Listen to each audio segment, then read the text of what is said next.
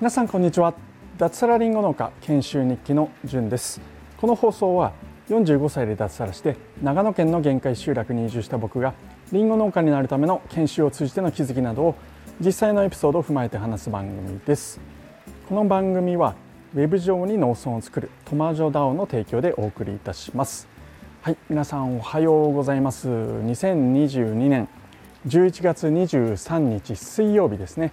えー、今日は勤労感謝の日ということで、えー、僕もお休みをいただいております。ということでちょっと放送が遅くなりましたけれども今日も収録していきたいというふうに思います。今日はですね休みなんで、えー、だらだらとちょっと雑談農業とも全く関係ないところで話していきたいと思いますので、はいえー、お忙しい方はスルーしていただいて構わないかなというふうに、え、思いますちょっと今雨が降っているので僕はですね、え、家の車庫があるんですけれども、まあ、一応外なんですけどもちょっと雨の音聞こえますかねあの後で僕も聞き直してみたいと思うんですけれどもはい、え、そんな環境で、え、収録しております、え、タイトルはですねヒデの新曲が聴きたいというお話になります。はい、皆さんヒデってご存知ですかね？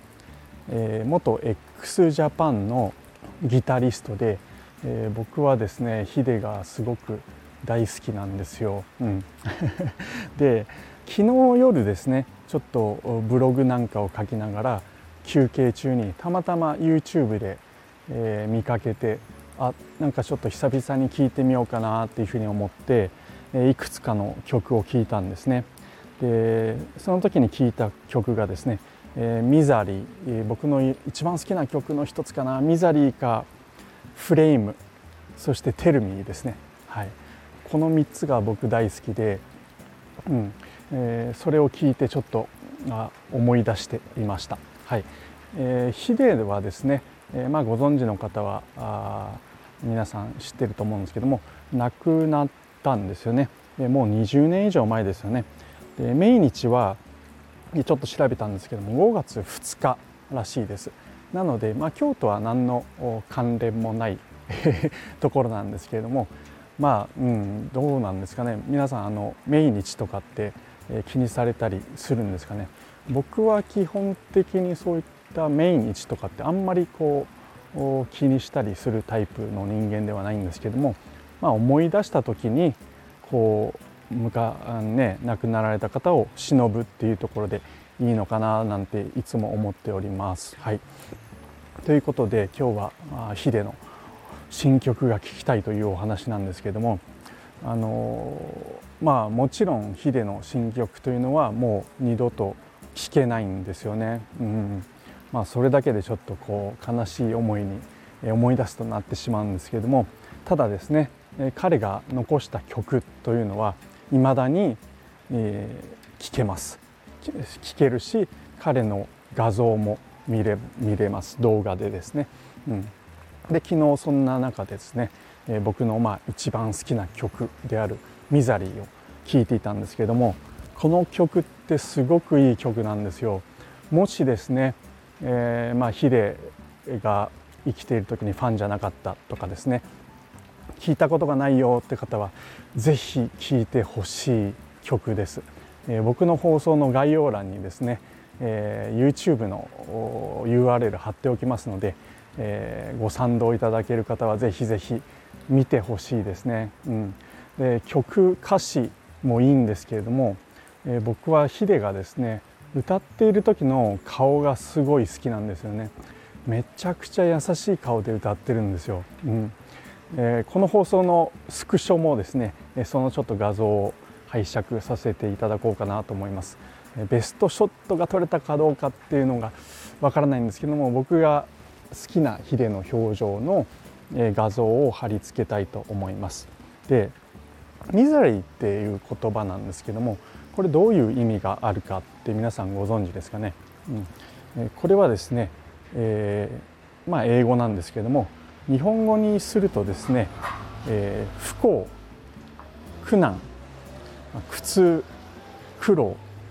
とか惨めな気持ちとか、まあ、そういったマイナス要素の言葉ですね。うん、でヒデがこの歌を作った時にどうも不幸という意味を特にこうミザリーに、うん、込めたというか、まあ、ミザリーというのは不幸ということで解釈をして、えー、作られた曲らしいですね。うん、でこの歌がすごくいいんですよ。はい、歌っていいですよね。あの人の心を本当に動かすなっていうふうに思います。僕はいまだにこの映像と歌を聞くとあるいは見るとですね心が動かされます。うん、あのはい しつこいんですけどぜひ聴いてみてください。でこの曲はですねあのヒデさんがですね、えー、難病の、えー、幼い女の子と出会ったことを、まあ、きっかけとして作られた曲だというふうに、えー、言われております。でその難病の女の子はですね、まあ、あのヒデの大ファンだったんですけれども、えーまあ、すごく珍しい病気だったみたいですね。うん、でまああのそんな中でですね、元気に活動しながらなんか財団なんかもまあ、親の力とかも借りながらですかね立ち上げたなんていうことがあって、まあ、そういったことをきっかけに、えー、ヒデと出会うんですよね。うん、でヒデはですねあの、まあ、この子と出会った後、うん、自分に何かできることはないかということで、まあ、この曲が生まれたっていうふうに言われています。うん、まあうんちくというかちょっとした情報なんですけどもヒデの凄さはですねあのこの難病の女の子に対してですねまあ普通だったら何て言うんだろうな、うん、かわいそうとかですね、えーまあ、そういった気持ちになる人が多いと思います。まあ、まあ、実際そういうふうにヒデも思ったとは思うんですけれどもただヒデがですねすごく、うん、僕が尊敬するところの一つとしてその彼女をですね、まあ、かわいそうな女の子という見方ではなくて自分の一人のファンとして扱ったっていうふうに言われています。まあ、その子との交流の動画なんかもあるので是非見てもらいたいんですけども本当そこら辺がですねすごく感じられます。うんまあ、そういった、ね、ヒデの人間性としての凄さなんていうのも、うん、僕は、まあ、ファンの理由ですねヒデの、うん。そういった優しさとかがすごくこう曲であったり話であったり表情であったりにすごくこう現れていると僕は思っています。こんなにすごい、うん、アーティストっていうのは僕はいまだにヒデの前もヒデの後も出会ったことがありません。うん、で,、えーとですね、この、まあ「ミザリー」という曲なんですけれども、まあ、すごくマイナスな言葉を使っているんですけどもコンセプトとしてどうもですねその「マイナスな言葉を使って能天気な曲を作りたいっていうことを、まあ、コンセプトにして作ったっていう曲ですね。でこの音楽を聴くと僕はいまだにすごくこうなんだろうな勇気づけられるんですよね。うん、で実際、まあ、この曲はその女の子に、まあ、プレゼントしたいと思って作った曲なんですけれども、まあ、ひいてはですね、えー、これを聴いているみんなを、まあ、勇気づけるまあ、そんな曲になっているんじゃないかなっていうふうに、えー、思います。はい、なのでちょっと落ち込んだ時とかですね疲れちゃったなとか、まあ、嫌なことがあった時に、まあ、聞くとすごく元気が出る曲なので是非、えー、またなんですけど聴いてほしいなって思います。特に、うん、そういったちょっと嫌なことがあってへこんでしまったなんて時は、え、これを聞くとですねえー、少し元気が出るんじゃないかなって思います。僕も実際そうですねこれを聞いて、え、勇気だったり元気をもらっています、え、一部歌詞をちょっと抜粋してみようかななんていうふうに、え、思います。はい、え、僕が好きな箇所ですね。まああの最初はまあ「ハレルヤラミゼラブっていうは show me how I w っていうところがあるんですけどもハレルヤっていうのはまあヘブライ語らしいんですけれどももともとの意味は聖書で神を称えるという意味ですね。でここで使っている意味としては、まあ、称えるとか喜ぼうとか、迎え入れようそんな意味かなというふうに思います。でラ・ミゼラブルですよね、まあ、レ・ミゼラブルとかも言いますけれども、まあ、ここで言うのは、まあ、ミザリーのことですね。不幸と。要は不幸を不幸に感謝しようみたいなそんなあメッセージが込められているんじゃないかなというふうに思います。で「Stay free your misery」って言葉があるんですね「Stay free」えー、自由でいるとかですね、えー、影響されないとかっていう意味だと思うんですけどもまあ「Your misery」ですか？あなたの不幸。あなたの不幸から自由でいようっていうような歌詞もありあったりします。日本語の部分もう少し抜粋して読みますね。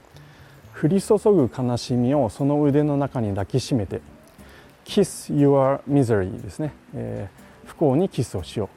う。枯れるまで踊るだろう。すべて受けて受け止めるよこのままとかですね。あとは Stay free my misery 炸裂する痛みが駆け抜けるだけの風ならば Stay free my misery とかですね。雨のち晴れを待とう。ほら君の涙を食べちゃおう。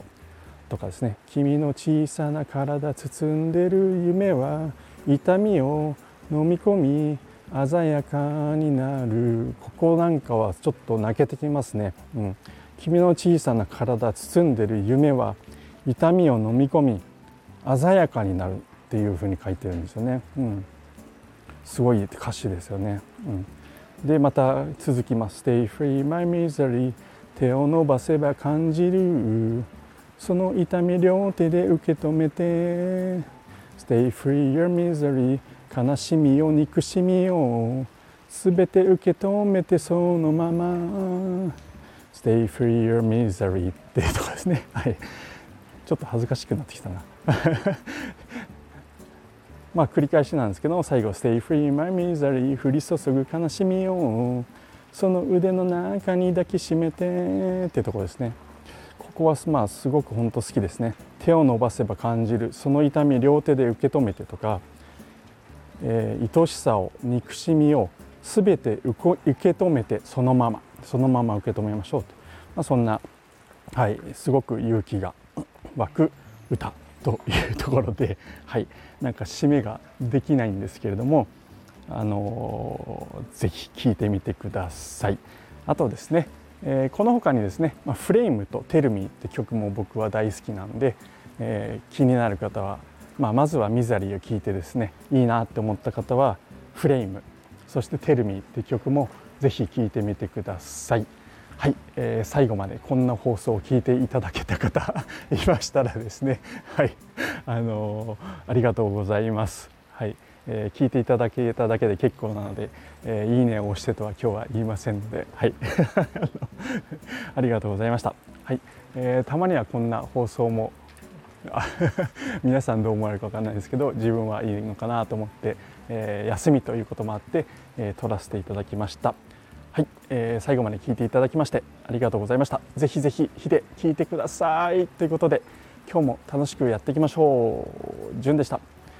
ではでは。